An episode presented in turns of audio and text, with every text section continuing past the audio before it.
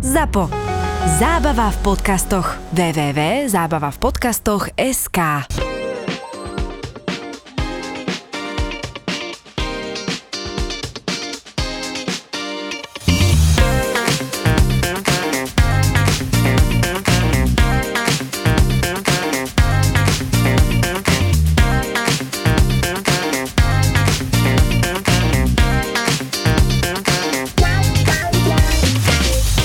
Dnes by som sa chcel s tebou pozhovárať o duetoch. Duety sú proste odpradávna v populárnej hudbe veľká súčasť a vzniklo niekoľko duetov, ktoré som si uvedomil, že mám veľmi rád, ak viem k nim aj nejaké príhody a nejaké tie veci zo zákulisia, tak by ma zaujímalo, že ktoré tie duety sa dotkli tak tvojho srdca, že by si mi tak povedal nejaké také tvoje favorite? Je ich veľmi veľa, ale keď sme si povedali, že budeme hovoriť na túto tému, tak troška som zalovil v pamäti aj možno v nejakých rebríčkoch, ktoré som chystal. Je ich viacero a sú z rôznych období najstarší ešte zo 60 rokov ale môjim, dá sa povedať, naozaj top duetom je skladba Under Pressure Queen a David Bowie, ktorá vznikla, a to je možno ten zázrak, že ten duet vznikol úplnou náhodou. Vôbec to nebolo tak, ako to dnes už býva, že sa plánujú featuringy, alebo ako sa to dnes hovorí, že už sa dopredu plánuje, že ten s tým urobia nejakú spoločnú skladbu a bude sa na tom podielať ďalších 8 autorov a 7 producentov a bude to mať také a také parametre.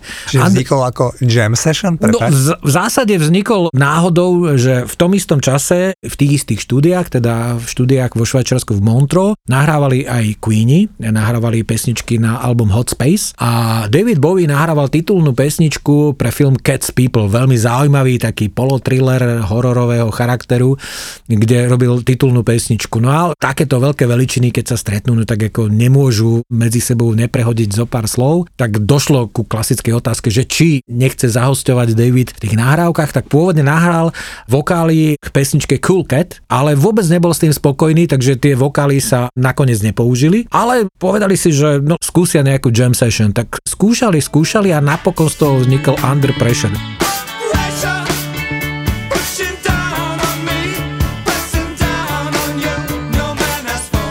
Tam je kúzelné zistiť zo spätného pohľadu, ako si spomínajú všetci zúčastnení na to, ako vznikol ten slávny basový riff Johna Deacona? Johna Deacona, že kto ho vlastne vymyslel. A tam navzájom všetci hovorili, že to vymyslel John, že to vymyslel David. No a napokon sa prišlo na to, že ten základný motív, štruktúru toho motívu naozaj vymyslel John Deacon, ale že na neho zabudol. Pripomenul mu ho Roger Taylor, že toto je ale David Bowie bol ten, ktorý ten vlastne riff dal do tej definitívnej podoby, zmenil tam v podstate nejaké maličké parametre a stal sa z neho ten ikonický pattern, ktorý potom použil Vanilla Ice do svojej pesničky Ice Ice Baby. Zaujímavé je i potom spomínanie na to, že ako prebiehalo nahrávanie a Roger Taylor to hovorí, že predstav si, že v štúdiu sú štyria chlapy a ich obrovské ega, lebo Queenie tým, že všetci boli autory, všetci boli interpreti, každý sa predháňal, že kto bude lepší. No a popri tom ešte ten David Bowie, ktorého ego bolo väčšie ako súčet ich štyroch eg dohromady. Čiže v jednej miestnosti zrazu bolo 9 eg. Každý do tej pesničky podľa mňa dal to najlepšie práve preto, lebo chcel dokázať, že to jeho ego nie je menšie ako ego svojho kolegu.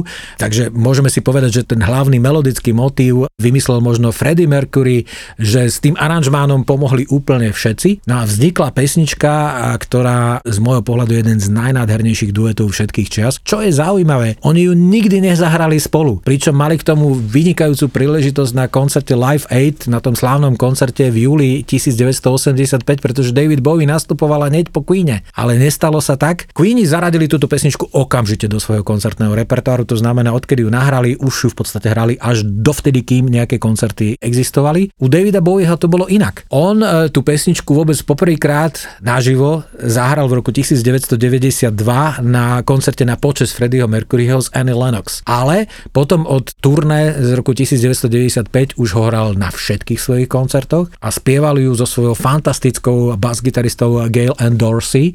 Ja som zažil ten duet naživo, takže si to dodnes pamätám a bol to naozaj skvelý zážitok. A to je naozaj pesnička, ktorá patrí a nielen podľa môjho názoru medzi tie top duety všetkých čias a tie geniality všetkých zúčastnených sa tam nie že spájajú, oni sa násobia.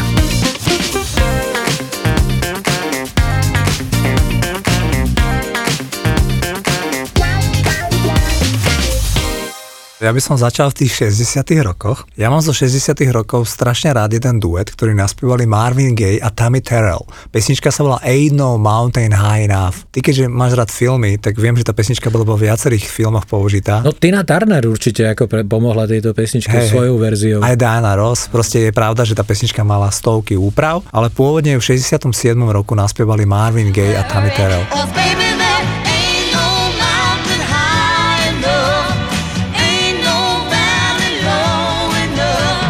Okrem toho, že tá pesnička je krásna, tak tá pesnička má za sebou nádherný príbeh. Tammy Terrell je ženička, ktorá zomrela vo veku 24 rokov. Mala tumor na mozgu a keď sa jej prvýkrát ten tumor na mozgu prejavil, tak sa jej to prejavilo v roku 67, keď mala 21 rokov a vtedy vystupovala na jednom koncerte v Chicagu práve s Marvinom Gayom a keď spievali túto pieseň, tak ona omdlela a padla mu do náručia, že on ju chytil počas toho, ako to, to jak z filmu. To ani nevymyslíš. Ona mu spada do náručia, skolabovala po prvý raz, bola v v kóme a, hneď ju začali riešiť. Tammy Terrell aj Marvin Gaye sú moje veľmi obľúbení interpreti. Obidvaja mali veľmi krátky život a veľmi tragický. To Tammy Terrell, ktorú posluchači poznajú možno menej, ako som povedal, zomrela naozaj veľmi mladá. Podstúpila na konci 60. rokov 8 chirurgických operácií hlavy, kde sa snažili proste odstraniť ten nádor. To sa im však žiaľ nepodarilo a tá žena zomierala v 70. roku na invalidnom vozíku, bola hluchá, slepá, bez vlasov, úplne zle, ale je to tá autorka tej krásnej piesni, ktorú naspievala s Marvinom Gayom. Marvin Gay bol prejav na jej pohrebe a boli proste si spolu veľmi blízky. Marvin Gaye zomrel, myslím, v roku 1984, takže ho zastrelil vlastný otec. To tiež sme tu asi ešte nerozprávali, takže obidvaja títo ľudia zomreli takto tragicky, ale zostala po nich nádherná pesnička Ain't No Mountain High Enough, ktorá hovorí o tom, že nie je žiadnej takej lásky, ktorá by mohla byť väčšia ako tú, ktorú cítia oni medzi sebou. Určite. Ďalší môj duet je z roku 1983 a je to duet Michaela Jacksona a Paula McCartneyho Say Say Say. Say, say,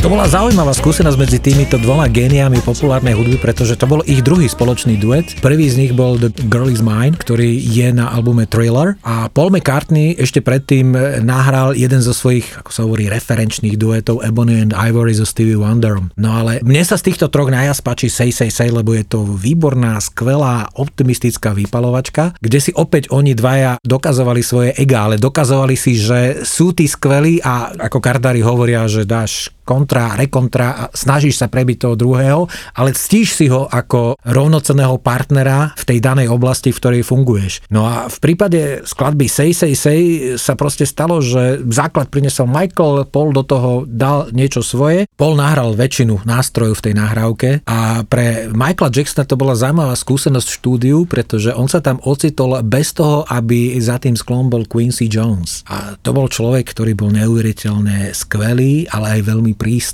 A tam poprvýkrát zažil, že ho, ako sa hovorí, producent spoza toho skla necepoval, že toto urob takto, toto urob lepšie, toto urob nejakým spôsobom inak. Producentom tej nahrávky bol George Martin, piatý Beatle, to znamená producent, ktorý nahral s výnimkou jedného alebo vyprodukoval všetky ostatné albumy skupiny The Beatles a on sám hovoril, že tie osobnosti Paula a Michaela boli rozličné, ale bolo z nich cítiť, že sú výnimočné nejakým spôsobom. Pozorodne sa ich to súperenie prejavilo aj v tom videoklipe, ktorý je takisto jeden z tých najlepších videoklipov, veľmi vtipný, veľmi dobrý, kde oni si tam zakomponovali aj svojich príbuzných, to znamená, je tam, tuším, Latoya Jackson hrá v tom klipe a takisto aj Polová vtedajšia manželka Linda. No ale že tam už napätie zase bolo potom pri tom finálnom zostrihu, to spomína režisér toho videoklipu, kde už predsa len si každý presadzoval svoje nejakým spôsobom predstavy, ale výsledok je skvelý. Tento duet je svojím spôsobom výnimočný v tom, že v roku 2015 Paul McCartney vydal novú verziu toho duetu, pretože on mal odložené vlastne tie spevové nahrávky tých spevov, ktoré vznikali v tom štúdiu. Tam je princíp, že aj Michael, aj Paul nahrali kompletne celú pesničku, všetky verzie, všetky refrény. Takže verzia z roku 2015 má vlastne vymenené tie roly, ktoré poznáme z tej pôvodnej nahrávky z roku 1983.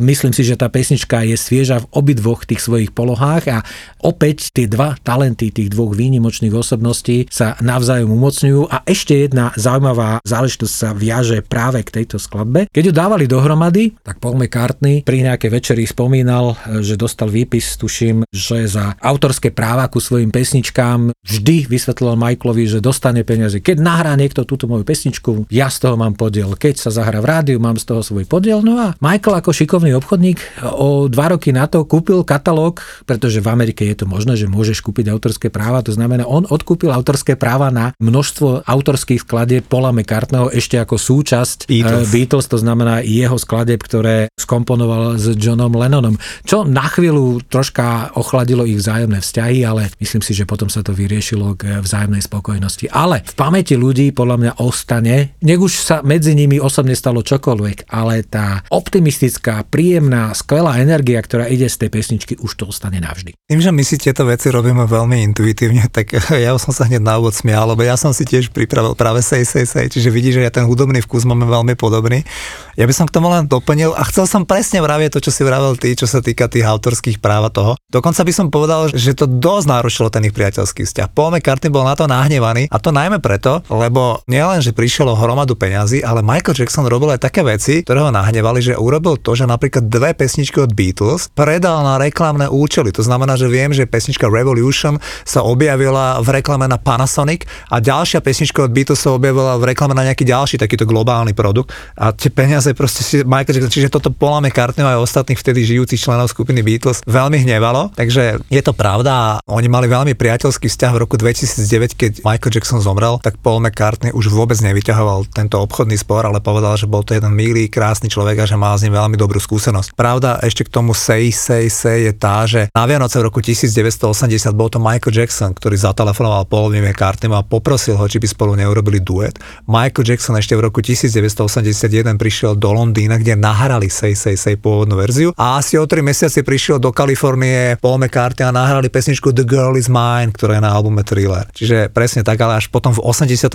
roku v spolupráci s Georgeom Martinom, tak ako si správne povedal, ten single vyšiel, mal obrovský úspech napriek tomu, že britská tlač tú pesničku zosmiešňovala, lebo tá pesnička je trochu taká naivná. Hej, akože ten text tej piesne je taký akože naivný. To je problém britskej tlače, že, alebo britskej hudobnej kritiky, že ona je niekedy úplne nezmyselne nemilosrdná a chce po populárnej hudbe, aby riešila veci, ktoré podľa mňa populárna hudba nemá v prvom pláne vôbec riešiť. Ale vidíš to, ten čas rozhodol úplne v tom istom období zostaneme. Od 81.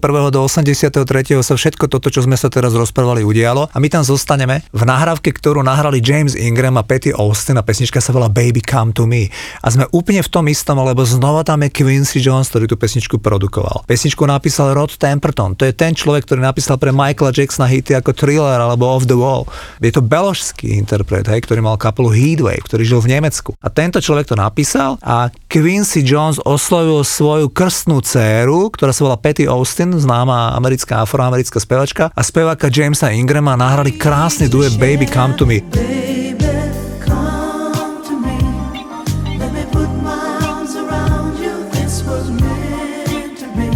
Tá pesnička, ktorá vyšla v roku 81, ešte nemala žiaden úspech, bola nejaká 74. v Amerike, ale potom ju použili tvorcovia do soap opery, teda do televízneho seriálu General Hospital, niečo ako u nás bola nemocnica na okraji mesta, tak tam v týchto anglicky hovoriacich krajinách, v Austrálii, v Británii a Spojených štátoch bol mimoriadne populárny seriál z nemocničného prostredia, ktorý sa volal General Hospital. A tam tá pieseň, keď zaznela, tak sa stalo to, že tá pesnička bola prvá v takmer každej krajine na svete, vrátane Spojených štátov, Kanady a Veľkej Británie Británie. Čiže vznikol z toho obrovský, je to krásna pesnička. Opäť mňa zaujíma ten text, že vieš, ak sú tie ľúbostné pesničky, tak vždycky tam nie niečo je, taký nejaký problém, tu ľudia sa schádzajú, rozchádzajú, nahnevajú, alebo niečo sa tam udeje, alebo sa rozídu. Toto je pesnička, kde tí ľudia bezpodmienečne prijímajú tú svoju lásku. Nie je tam žiaden negatívny aspekt, je to oslava milostného, ľúbostného, harmonického vzťahu. Pesnička je krásna predovšetkým tým, že za ňou stojí Quincy Jones a Rod Temperton, ale je úžasne naspievaná Jamesom Ingramom a Patty Austin. Takže Baby Come to Me. Ja by som teraz chcel pripomenúť jeden duet, ktorý pôvodne duetom vôbec nemal byť, ale aj to je spôsob, akým vznikajú pesničky a akým získavajú určitým spôsobom nový rozmer. Konkrétne ide o duet Erosa Ramazzotiho a Tiny Turner, Cose della Vita, Thinking About You.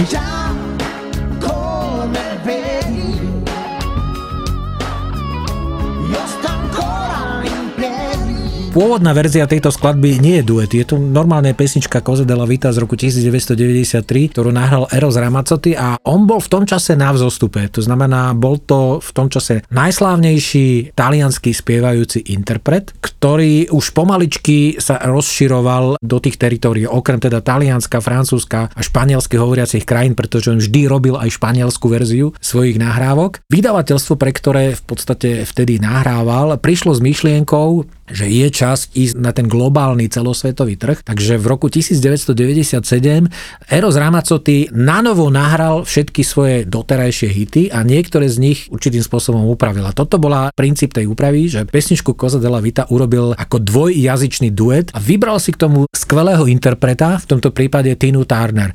Interpreta, ktorého poznal celý angloamerický svet populárnej hudby ako už rešpektovanú hviezdu, ktorá dokázala neuveriteľný comeback 14 15 rokov predtým s albumom Private Dancer. V tých 90 rokoch to bola hviezda štadionová. Ja si pamätám koncert na štadióne vo Viedni, Ernst Happel, Ernst Happel, kde bolo naozaj 30 tisíc ľudí a Tina Turner bola hlavná hviezda, čiže aj prostredníctvom duetov, či už v tomto prípade s Tino Turner alebo v prípade Joea Cockra, sa Eros Ramazzotti naozaj dostal na ten globálny trh. A samozrejme nedobil ani Ameriku, nedobil ani Veľkú Britániu, takže by tam bol v úvodzovkách Ačkou hviezdou, ale už bol rešpektovaný interpret, ktorý dobil celý zvyšný ostatný svet, ktorý nie je primárne anglický, ale už aj ďaka tej účasti tej Tiny Turner, už neho bol naozaj interpret, ktorého poznáš na celom svete. Nie len v krajinách, kde sa hovorí taliansky, alebo pre ktorých je taliančina ten príjemný jazyk. Znova si ma inšpiroval. Predstav si, že duet, ktorý vyberiem ja, má úplne podobnú genézu ako tú, čo si vybral teraz ty Koze de la Vita. Nahral ho talianský spevák a pesnička pôvodne nebola bola duet. Až v roku 1990 ten Cukero zistil, že keď to nahrá bilinguálne s Paulom Youngom, mohol by z toho byť hit. Hovorím o nahrávke Senza una donna, ako iste naši posluchači už asi zaregistrovali. Senza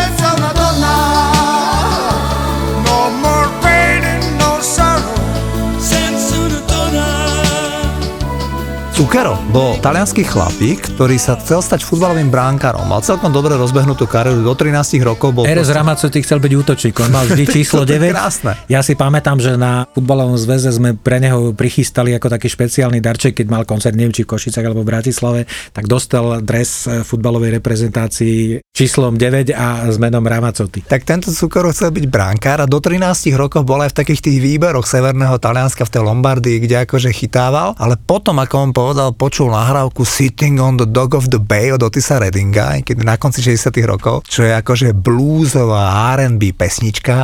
A tak sa do toho zbláznil, že zistil, že on chce robiť toto a začal sa proste venovať tej spevackej a hudobníckej kariére. V 87. roku už ako veľmi populárny talianský spevák, talianský blúzový spevák, nahral pieseň Senza una donna, ktorá mala v Taliansku úspech, ale nikde inde. Ale v 90. roku zistil, že keby ju nahral bilinguálne s Paulom Youngom, ktorý má tiež krásne zafarbený hlas, tak by z toho mohlo niečo byť, tak sa spolu stretli, nahrali tú pieseň a tá pesnička bola naozaj že obrovský hit po celom svete.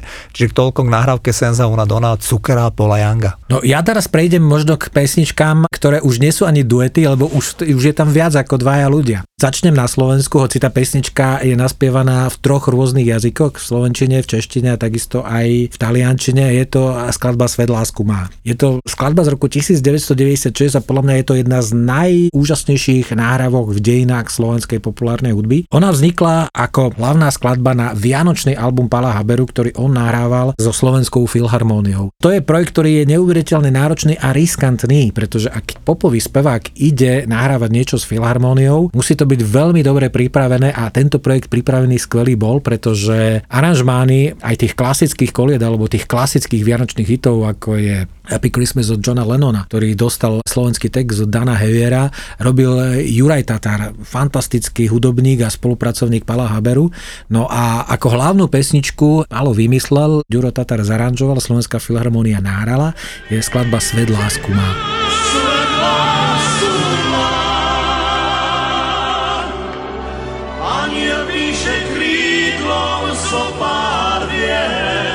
Určitom momente sa všetky tieto tri hlasy, ktorých každý z nich je iný, Palo je ten pop rokový spevák. Karel Gott je tenorový popový spevák, no a potom tam máš naozaj hviezdu klasickej hudby, Peter Dvorský, naozaj jedna veličina minimálne európskeho rozmeru. Tieto tri hlasy sa nádherným spôsobom spojili v závere tej pesničky Svet má. A napriek tomu, že ten album je definovaný ako vianočný, tá pesnička je univerzálna a myslím si, že ju môžeme počúvať kedykoľvek, nielen počas toho vianočného obdobia, pretože má univerzálny charakter a univerzálne nádherné, povedal by som až nadpozemské posolstvo vo svojom texte, ale aj v tom, akým spôsobom je ten text zhudobnený a naspievaný. Zase budem kontrolovať tým, že zostaneme v Čechách a na Slovensku. Ja som teraz vybral, že ani nie, že populárnu pieseň, ale populárne duo. Rozhodne v 70 rokoch sa zo mňa zhodne, že to boli Hanna Zagorová a Petr Rezek. Mali niekoľko hitov, Duhová víla, Asi, Asi a iné. Sme krásne promočení, go.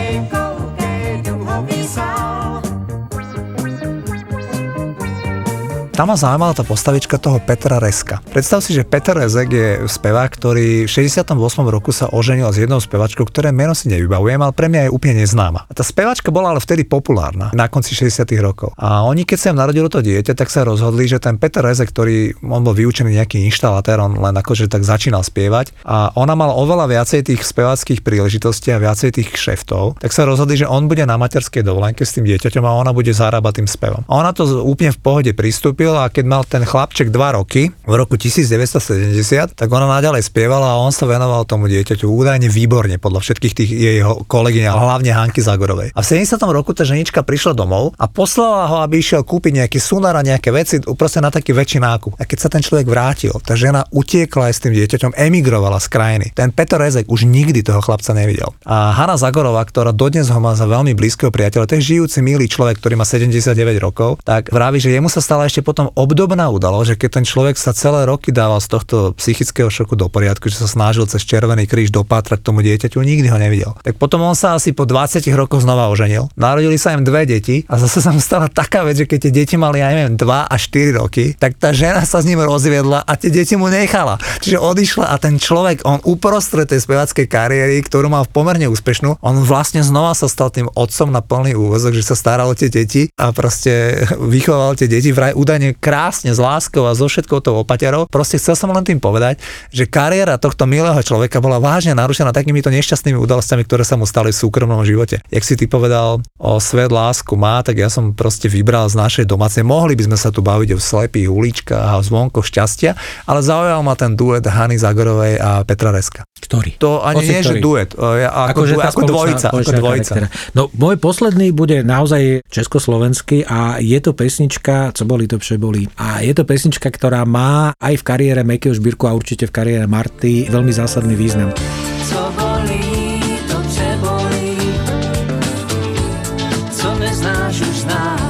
Meky už mal za sebou niekoľko fantastických duetov s Marikou Gombitovou. Či už to bola Tajná hviezda ešte z filmu Smoliari, taký ich úplne prvý duet, kde autorom bol ešte Ali Brezovský. Či už to bolo v Slepých uličkách, alebo skladba Nespálme to krásne v nás, ktorá vznikala v rovnakom období ako Co boli to boli. Ale čo je fantastické na tejto pesničke je tá Mekyho genialita, ktorá sa prejavila hneď dvakrát. V prvom prípade v tom, že on do poslednej chvíle nedal vedieť, že kto bude tým jeho speváckým partnerom. A že vlastne až na návrh svojich vtedajších mladých kolegov, ktorým dal tú možnosť, aby produkovali jeho album, tak vlastne si vypočul absolútne neznámú speváčku z málo známej nejakej lokálnej kapely a dal jej tú možnosť. A čo je ešte dôležitejšie, že on si tú skladbu presadil vo vydavateľstve, ktoré jej vôbec neverilo, však je to priznané aj v tom dokumente k mm-hmm. modrému albumu, kde Tomáš Filip, riaditeľ vydavateľstva Universal Music, potvrdil naozaj to, že táto pesnička bude singlom len cez moju mŕtvolu, takže Meky sa dal gesto, že zaplatí náklady na ten videoklip, pokiaľ naozaj tá pesnička nebude úspešná.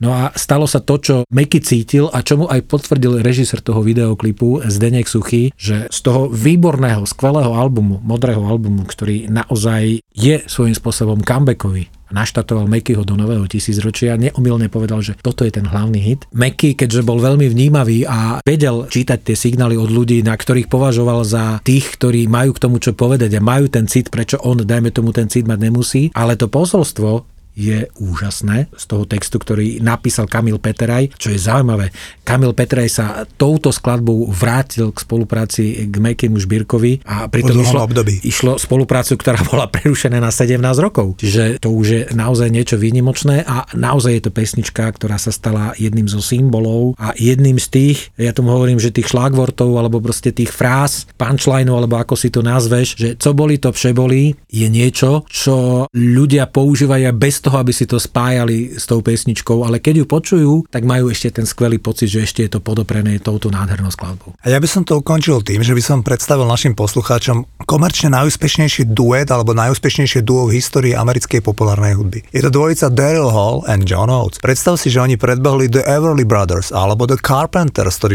60 70 rokoch mali úplne najviac hit paradových úspechov. Daryl Hall and John Oates je moje veľmi obľúbené duo, lebo ja som 80s lover a oni sa presadili predovšetkým v 80 rokoch. Je to dvojica z Filadelfie, ktorá mala 17 number one hitov v Spojených štátoch, čo je neuveriteľné číslo. Sú fantastickí. Milujem Daryla Holla dodnes, je to stále aktívny hudobník na YouTube, má tzv. že Daryl's House, kde prichádzajú rozliční muzikanti, s ktorými robí jam session a Daryl Hall and John Oates sú ľudia, ktorí sú pre mňa napríklad už len symbolom tým, že sú to obaja belosi, ale s nahrávkou I Can't Go For That z roku 1981 sa dostali na čelo Black Singles Charts. To sa beloským interpretom podarilo iba im a ešte A Queenom. skupine Queen, veľmi správne, z nahrávkové Nadovan by Daz asi pol roka predtým.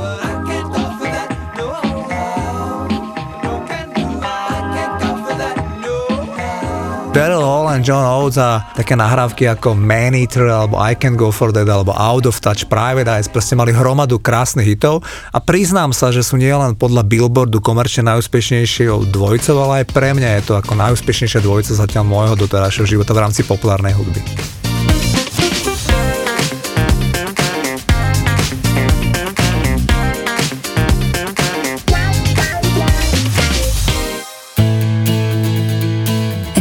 Chlapi baví u piva, není to vždy jenom o sportu a sexu. Videl som ťa zničeného a smutného jeden jediný krát v živote a to bolo na pohrebe tvojej ženy. Ne- Nedivím sa, to bolo strašné aj pre tých ľudí, ktorí ťa poznajú, pretože nikdy v živote si takú emóciu neprejavoval. Tam bol naozaj absolútne zničený človek.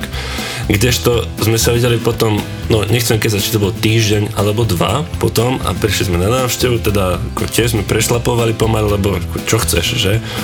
No a on klasicky, svojský, ľubovský povedal, že on to má už proste zrátané, pretože on má hore tú ženu, ktorá bude rozhodovať o tom, že či keď bude nejaká nová, tak sa mu postaví alebo nepostaví. Okay, a okay. to ako v tomto prípade som vedel, že už je na dobrej ceste. OK. Stejně jako se umí nezodpovědně ožrat, umí být zodpovědní, milující a občas překvapit. Nový podcast v produkci ZAPO. Fotroviny. Fotroviny.